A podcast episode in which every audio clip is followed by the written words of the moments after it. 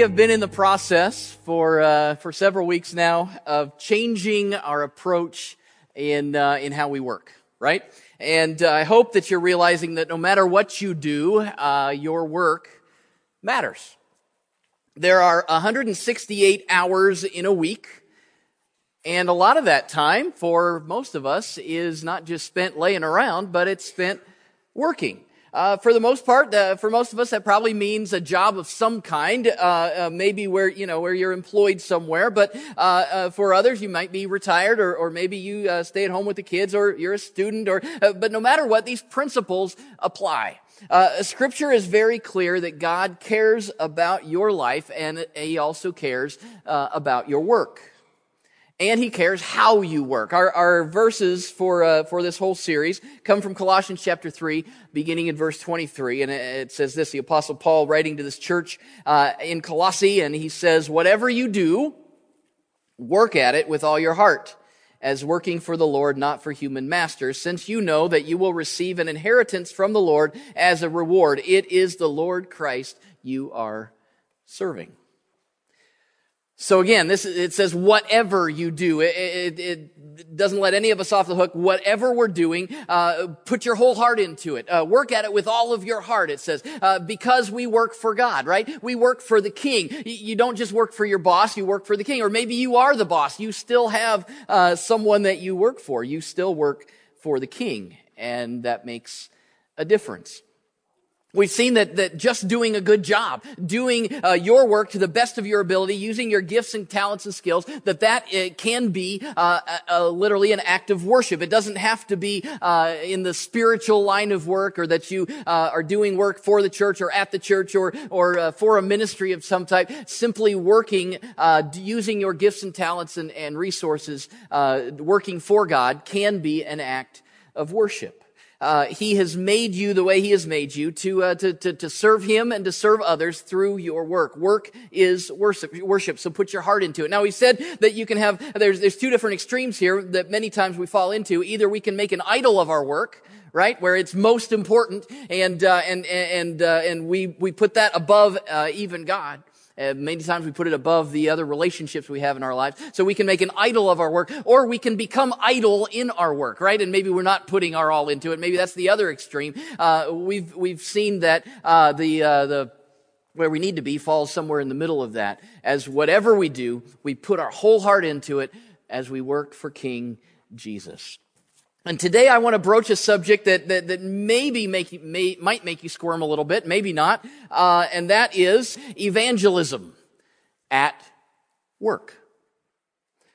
Uh, many times we compartmentalize our lives, right? Uh, remember, though, we, we said here last week and, and at other times, uh, we, God doesn't see life as split into secular and sacred. We might split it that way. I've, I've, got my secular life, but then when I'm at church or I'm doing church things or, or, uh, you know, uh, praying at home or whatever, then that's my sacred or my holy life. But, uh, you know, the, the, the two don't necessarily go together. God sees it all as sacred. It's, it's our lives. Uh, many people live like, uh, like they're compartmentalized though. You know, I go to church, I go to work, probably maybe a little bit. Sometimes I might talk about work at church, but I would never talk about church at work, right? I, I mean, the, the two just, just don't match. They need to stay separate. I would contend today that it's not weird to live out your faith at work. In fact, I would say, I would go so far as to say that it's weird not to live out your faith at work. So you see, your faith, uh, your faith in Jesus Christ is not about joining a religion or joining an institution. It's a relationship with God. God has loved you so much. We celebrated communion today and, and we, we saw how much, we were reminded again of how much God loves us, that He sent His one and only Son, Jesus, to pay the penalty for our sin, to redeem us, to adopt us into His family. What an amazing relationship we can have with our Father, God. Uh, and, and because it's a relationship, it's not just a religious thing that we do or, or walking through the motions in this religious space, but it's a relationship. Uh, you can't compartmentalize compartmentalize it. You can't compartmentalize close relationships. If you have a close relationship, it spans multiple contexts. It's not just in one place in one time. For instance, So, uh, suppose that Rebecca came to me and said, I love you, dear, and, you know, we're, we're married and I devote myself to you with all of my heart when I'm here at home with you. When I'm here, when we're together, man, I'm all in. This is, this is it, man. We, I am, I am, I'm there. But honey, you can't really expect that everywhere I go. I mean, home is home, but work is work. I mean, when I head to work, you can't expect me to act married. I mean, that would would be weird. Come on. In fact, usually, dear, I, uh, I, I, take my rings off and leave them in the cup holder in the car before I go into work. I mean, honey, when, I'm here, I'm here. I'm with you. I'm, we're, we're, man, we're there. Right? We, we had this conversation just the other, no, I'm just kidding. But, but, but, but Pete, I mean, you can't expect me, uh, you can't expect this relationship to affect me wherever I go. I mean, you can't expect that to change what I'm like at work. Now, just so you know, um, I would probably not be okay with that. And I'm, and I'm guessing you wouldn't be okay with that either in your relationship. Why is that? Because close relationships span every context of our lives. It's not just something that, that is uh, true here, but not over here. A, a close, intimate, personal relationship with someone spans multiple contexts. I mean, regardless of whether Rebecca is at work or at church or in the car or at the mall or at the grocery store or at Starbucks, uh, she's married. And she is going to, I'm not saying this she's going to, I'm saying it just happens that she acts like she's married. I mean, uh, people probably notice from time to time. It probably comes up in conversation without even intentionally bringing it up in conversation. Uh, you know, the, the, the, the, rings are a, are a sure giveaway. There's probably certain words or phrases that, that, that are, just come up in, in normal conversation and, and that, that refer to the relationship. I mean, probably, yo, my husband is the, the best thing in the world. Um, boy, he has really come through in the club. Oh, I just, I just, oh, it's just overwhelming how much, maybe it's not to that extent, but but the relationship spans the context, uh, multiple contexts, uh, affects all of life no matter where she goes. That, it's true for those close relationships. Your relationship with God should be even more intimate and life transforming than even a marriage relationship. And so if you are truly following Jesus with your whole heart, you won't leave that relationship behind when you head to work, right? He goes with you across all contexts, affecting whatever you do, even at work. It'll probably come up. Uh, people will probably know if you're really living out that, that relationship without even intentionally getting all, you know, weird and whatever. It's just going to come up. It, it's part of who you are. So it's, I mean, it's not weird to live out a close relationship with God. It would actually be weird to not to. I'm sure that's grammatically wrong in many, many ways, but it would be weird not to live out that relationship with God. So that's one big reason why why uh, I, I, broached the subject of sharing our faith or living out our faith at work. There is another major reason that I that I think we also need to recognize, uh, and that is that we are compelled to live out our faith at work wherever we go because we believe that it has eternal significance, right? It's, it's great news about eternity. And so it should be shared. I mean, we, we tell people great stuff all the time, right? Uh, I mean, you, you go to someone's house and you have an awesome meal. Usually somebody says, wow, I need that recipe. And then the host or the hostess actually shares the recipe. Here, this is, this is it. This is what, uh, and, and so we share good stuff with each other. Uh, a new restaurant opens up and you like it. You say, oh, we went over down there. You should go sometime. You should go with it. We should, we share these kinds of things. Uh, you know, the, the uh, Medina uh, football team wins their, their first game in the playoffs. We let people know about that, right? Right now, I'm letting you know about that in case you didn't know. Uh, we uh, we the the Buckeyes uh, win. Uh, the the Indians almost win. Uh, you know, we've got, we've got, uh, good news. We, we share good news all the time. I mean, there's a great sale at Macy. Uh, I don't usually share that, but other people do. Uh, we tell the family, you see, see a great movie, you, you tell other people about it. Uh, um, I mean, we even try to share share awful things with each other. I mean, you, you smell something awful and you say, hey, here, smell this, right? I mean, we share things all the time. So if we share seemingly insignificant things like recipes and movie suggestions, why wouldn't we share such an eternally significant thing as the possibility of a relationship with God? Why, why wouldn't we share the possibility of forgiveness for sin? Why wouldn't we share about eternal life, about the joys of living in the kingdom of God? Uh, there is, I mean, the, the, the guy joked around about it. You got to share about hell, right? But there is not only a hell to be avoided, but a heaven to be gained. Eternity is in the balance for every single soul on the planet. And yet we shy away from sharing that because, well, it's not something people do at work. Maybe it should be. maybe not preachy, maybe not uh, the obnoxious way that, that's maybe in your head, uh, but um, eternity is in the balance. And close relationships don't just stay in certain contexts. They span uh, every context of our lives. So if we have a close personal relationship with Jesus and we realize that other people can experience that too, then it's part of who we are and it should be coming out wherever we are, even at work. I want to want to shift gears for, for just a minute and, and talk about economics. I promise we'll get back to uh, to uh, all of this. It all ties in. I, I, in getting my degree in business management years ago, I slept through enough econ classes to feel as though I am a professional in the subject, and I can I can tell you about it.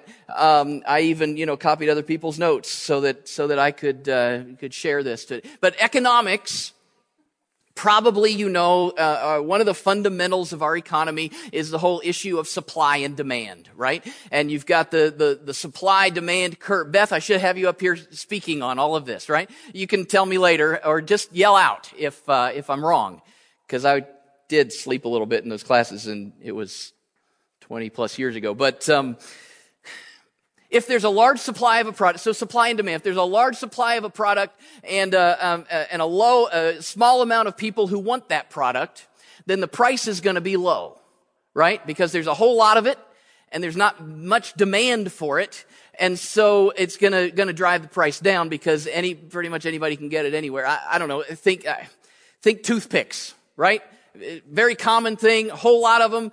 Probably not a lot of people really looking to buy toothpicks, and so toothpicks are, are kind of a low priced commodity.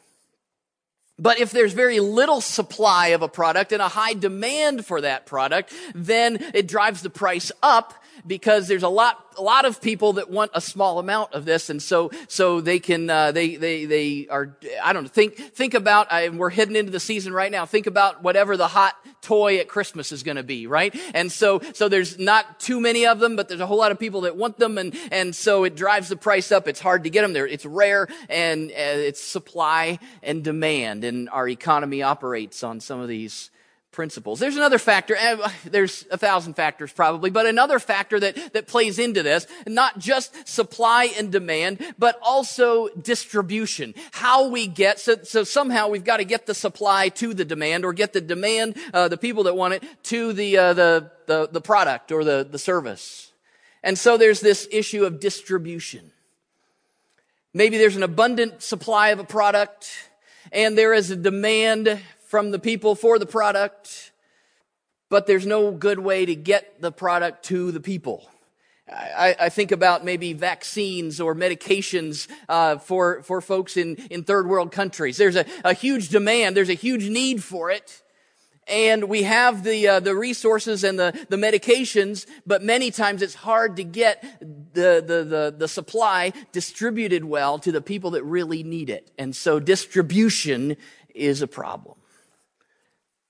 Okay, so there's the there's the picture: supply, demand, uh, high supply, uh, low demand. Uh, there's there's all kinds of scenarios there. Distribution is important. Now now let's take all that and move that back into the conversation of evangelism. We have an abundant supply of the good news of Jesus Christ, right? We have uh, the gospel of God. He has he has uh, uh, died on the cross for us and was raised again. Go ahead to that next picture, Kevin. We also have a demand. On the other side here, we have people. And uh, believe it or not, uh, there are many people searching for uh, the, uh, the, the, the peace and the love and the joy uh, and the forgiveness that God brings. Uh, many folks know that. Many many may may not necessarily actively be searching, but there is a huge need there. So we've got the supply, the great news of the gospel. We have the demand, uh, the folks that need to know that. And over the years, we've set up distribution centers. Go ahead and they look a little like this, right?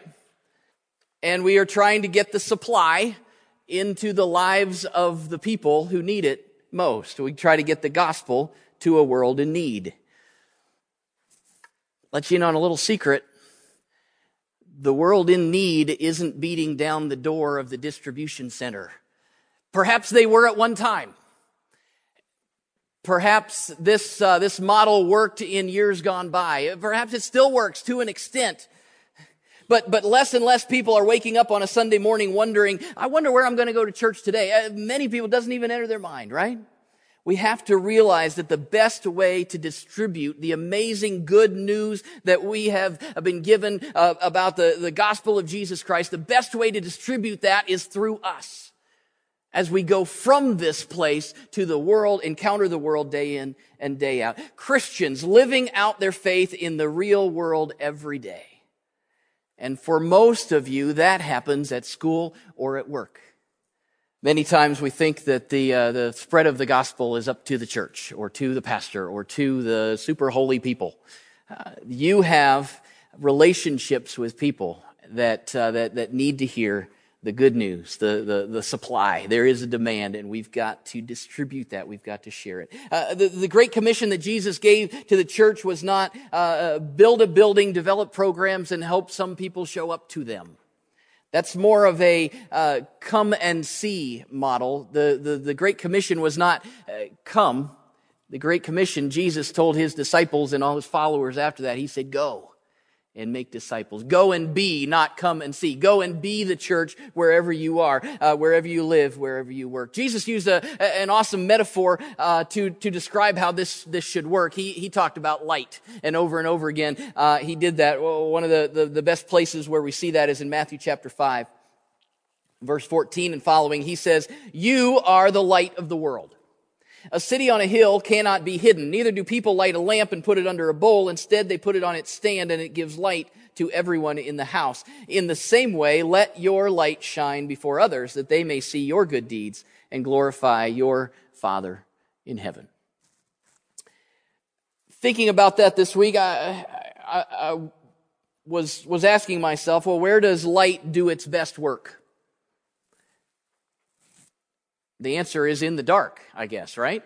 Light does its best work in the dark. If I had a candle uh, in here right now, it probably wouldn't make much difference uh, in the amount that you can see. Uh, but if this was completely dark and we were here at midnight and I lit a candle, it would make an enormous amount of difference. Uh, light does its best work in the dark. Light is for dark places. So if you are the light of the world, that means you are called to shine in dark places. Unfortunately, I think many times we, we think that the church is the place where we shine the light, where we turn it on, where we're holy, where we do the right thing, where we say the right stuff, where we, we uh, you know, dress well and, and, and come in and we smile and, and, and everything's good and everything's great and, and we, we shine our light at church. But we don't need to shine our light at church. It's light already here, right? This isn't the primary place to shine. For most of you, the darkest place you know, spiritually, it's probably where you work or where you go to school. So let your light shine there in the dark. Because Jesus said it, you are the light of the world. Now, you might push back on that and say, well, you know what? I'm not, I'm not at my job to evangelize. That's not what they hired me to do. Uh, it gets in the way. Uh, uh I'm, I'm there to, I'm there to work. And, and you know what? That's true. I, have already said uh, in, in weeks gone by, and even this morning, that that, uh, the, the, that when we do our job well, we are we are uh, we are representing God. Work is worship, and and so so you are there to do that work. But if you are the light of the world, everywhere you go, you're going to be shining. Again, if it's a, a, close relationship with Jesus, it's going to come up wherever you are. So how do we shine the light? How do we share the gospel? How do we provide the good news of the gospel to the people that are around us, but not in a pushy, obnoxious way, not in a way that gets in the way of, of, of our, of our work, uh, but in a way that shines the light to people that need to hear it. Just a, just a few suggestions this morning. Hopefully, uh, maybe uh, one or more of these will spark something in you that that practically you can take into uh, into your work week uh, this week. The first thing, as I've already mentioned, do good work. I'm not going to belabor the point. We've talked about it a lot. But if you're lazy and you cut corners and you talk bad about the boss and your coworkers, you won't have much credibility if the conversation turns towards your faith. But if you do good work, if you work with excellence, if you put your whole heart into it, you will be, as we said last week, building a platform for the gospel. People will be more likely to listen to you if they already respect you and they already respect your work ethic. So part of shining your light is doing great work. Another thing is don't censor your faith. Do good work. Don't censor yourself. Don't censor your faith. Your relationship with God, as I've said, is a part of who you are. So don't go out of your way to hide it. If someone asks you what you did over the weekend, don't be vague. Well, yeah, there's a bunch of stuff. Hung out with family. I mean, as you're telling your activities what you did, it's okay. You can say, oh, well, I went to church on Sunday and da da da da. You're just letting it out there. It's just part of who you are. It's, you, are letting it slip, so to speak, in conversation. Maybe that, that you were at church or you went to a Bible study group or, or, uh, or, or, maybe mention some fun activity that the church did or that your kids did with the church youth group or, or, or whatever. It might come up that you were praying about, well, I was just praying about da da da da, and it's just part of who you are and it's part of your conversation. Don't censor that out. In other words, uh, identify yourself publicly as Christian. It's not obnoxious. It's not over the top. It's simply letting people know over time as that relationship develops uh, who you are. You're not forcing a Bible study on them in the break room over lunch. it's, it's, it's uh, simply letting them know, uh, simply letting a little light out. People are more interested in spiritual things than, than, than you might think. Uh, uh, some people may just need a little permission to feel free to bring up spiritual things. And if you haven't kept your relationship with God under a bowl, as our scripture said, but you've let it shine, then it could lead to faith conversations. Now you, you might push back on that a little bit. You might, well, I don't want to offend anybody. I, am just going to keep quiet. Uh, I like the, uh, the, the, uh, what businessman Sebastian Traeger says.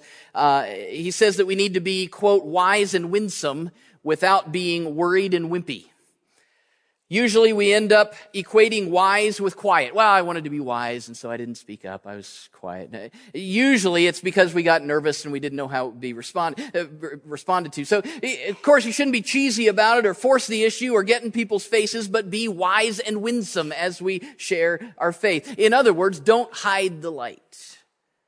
Quote from uh, Mr. Traeger's book says, if your definition of wise and winsome is uh, only speaks about Jesus when there's no chance of offending anyone, then you may as well hang it up, he says. Don't censor your faith. Put it out. So do good work. Don't censor your faith. Another thing that, that perhaps we miss, and that is pray. Um, do you pray about opportunities to shine your light? Every one of us has chances. I'm convinced of it. Uh, there are open doors. There are opportunities every single day for us to shine our light into uh, the, the people's lives. And I think we miss most of them because we're not praying about it, because we're not actively seeking it out. So pray for your coworkers. Pray for their salvation. Pray for chances to speak truth to them. Pray for openness and for interest in the things of God. Pray for the, the problems that they might bring to you. They, they might say, Oh, I'm going through, I'm going to be praying for you about that. Most people, even if they're, they don't believe, uh, aren't going to turn down a prayer. Tell them that you're going to pray for them. And as you pray, I, I think we need to also expect, look for results. Look for those open doors. Look for answered prayers and point to, to, to God when something great happens in someone's life. Uh, prayer is a fundamental part of discerning where God is working. And so if we're not spending time with God, we won't be able to join Him where He's moving and working. Follow His lead and, and you'll, you'll only know His lead if you're seeking Him in prayer. So do good work don't censor yourself, but just let it naturally flow uh, who you are and, and, and your relationship with God. Pray. Of course, cultivate relationships. Um, much of a farmer's time, I hear, as a city boy, I'm not much of a farmer, but much of a farmer's time is spent in cultivation. Many hours go, uh, of work go into cultivating, preparing the ground before there is ever a seed that is sown or, or watered or, uh, or, or fertilized. Certainly a huge, long process before there's any harvest. And many times we see evangelism as the harvest, that, that, that, that time when someone actually takes the step from unbelief to belief. And we say, well, that's evangelism. I got them to, to do that. Well, evangelism is also this whole process that started with you developing a relationship with someone. And cultivating that relationship and finding out about them and, and, and getting, getting to know them and, and, and uh, those relationships happen and we follow the Holy Spirit's lead on, and, it could take uh, days or months or even years. I certainly don't want you to hear today that I'm saying treat somebody as a project. Oh, I'm going to build this relationship so that I can get them to pray a magic prayer and I can feel good about myself that I evangelized. That's not what this is about. It's about naturally living out day in and day out who you are as a child of the king. Uh, he is your good, good father and you are his child, uh, loved by God. And so that lives out every moment of every day, whether you're at home or at work or at the store or anywhere else. And it's naturally going to flow out and it's going to come out in the relationships that you have. And so you're building relationships with people, not just to share with them. You, you're enjoying that relationship, but in the process, it's going to come out who you are and, and who your God is is and how that's make it, made a difference in your life. It'll click with some people. It probably won't click with everyone. But, but follow the Holy Spirit's leading. I, am not saying build friendships so you're targeting people for, uh, for, for evangelism. But statistics show overwhelmingly that people come to faith through relationships more than any other means. They, they need to see and hear the gospel uh, that is, is, is relevant to their lives. And they see that through a relationship with a real person where the gospel has been relevant in your life. Uh, that it comes up naturally in conversation. It, it, it, it happens naturally. Cultivate relationships and also use your church. That's the, uh, the next thing. Build relationships, but then you can use the ministries of the church to, uh, as opportunities to maybe take things in another step or, or maybe it's easier to, uh, as the conversation, well, you should come with me sometime. Maybe invite them to, to, uh, to a service or a group or a, uh, an activity of some type. You are the point person that God might use to bring light into that person's life. The church is here not only to continue to fill you with God's light, but also to support, encourage, and pray uh, for you in, uh, in the process to, uh, to help others find what God has for them as well course, you could invite your friends not only to come to a church event, but maybe you're just going out to have a great time with some of your friends from church, and maybe you invite a couple other people from work, and, and it's just, it's not this big agenda of, uh, we're gonna go have fun and then we're gonna, uh, turn it toward, uh, uh you know, an interve- spiritual intervention or anything like that. Uh, it's, it's simply, we're gonna enjoy each other, and through that process, you're introducing, uh, people to, other believers and, and get to know, and through that, God's light shine. So, or one, one great thing uh, could be to invite someone to serve with you. Uh, many people who are not believers still believe uh, in helping others. And so there are many ways in our church and in our community where we can, we can uh, live out our faith as we serve invite someone to uh, to go with you to, to Cleveland Victory in a couple weeks, or or uh, uh, as, as, as we go along with that, maybe they could make it make be a part of that, or or uh, just yesterday I went up to, uh, to the uh, Medina Personal Care Pantry and and spent a little time up there, and and they're always looking for volunteers. The first Saturday of the month where they they hand out products to folks that that that they can't get through with their um, with their food stamps. And so we've collected things for them before, but, but I hadn't ever been on site. And, and that would be a great, things like that. Love Inc. We were just at the Love Inc. banquet a couple weeks ago. We were just at the Oasis of Hope Bank. Uh, I'm spewing out all this stuff, but there are many, many, many, many, many opportunities for us to serve other people. And people don't, you don't have to know Jesus to help someone else, but through the process of serving alongside each other, people can find what it means to have a relationship with God. They can see that it's real, that it's, that it's living and moving and active. There are tons of ways that you can use the witness of your church to reach people that you work with. So, all of all of these things are important. Of course, of course, at some point uh, in this relationship with God, you've you've got to share something. It's not just I'm going to uh, do my job and hope someone knocks on my door and says, "How can I be saved?" Probably isn't going to happen that way. But over time, as we build those relationships, at some point the conversation might turn. One thing that, that, that, many people get challenged with is, well, I won't know what to say. Well, maybe you won't. Maybe you'll say, I'm going to go find out and I'll let you know. The best way, the best way as people uh, eh, come to faith and you follow the Holy Spirit's lead in their lives, the best way to share with them is to simply say, this is what happened to me. This is what happened in my life. Uh, kind of like the, uh, the, the, the, the, the, guy in, in, uh, in scripture, uh, Jesus healed him.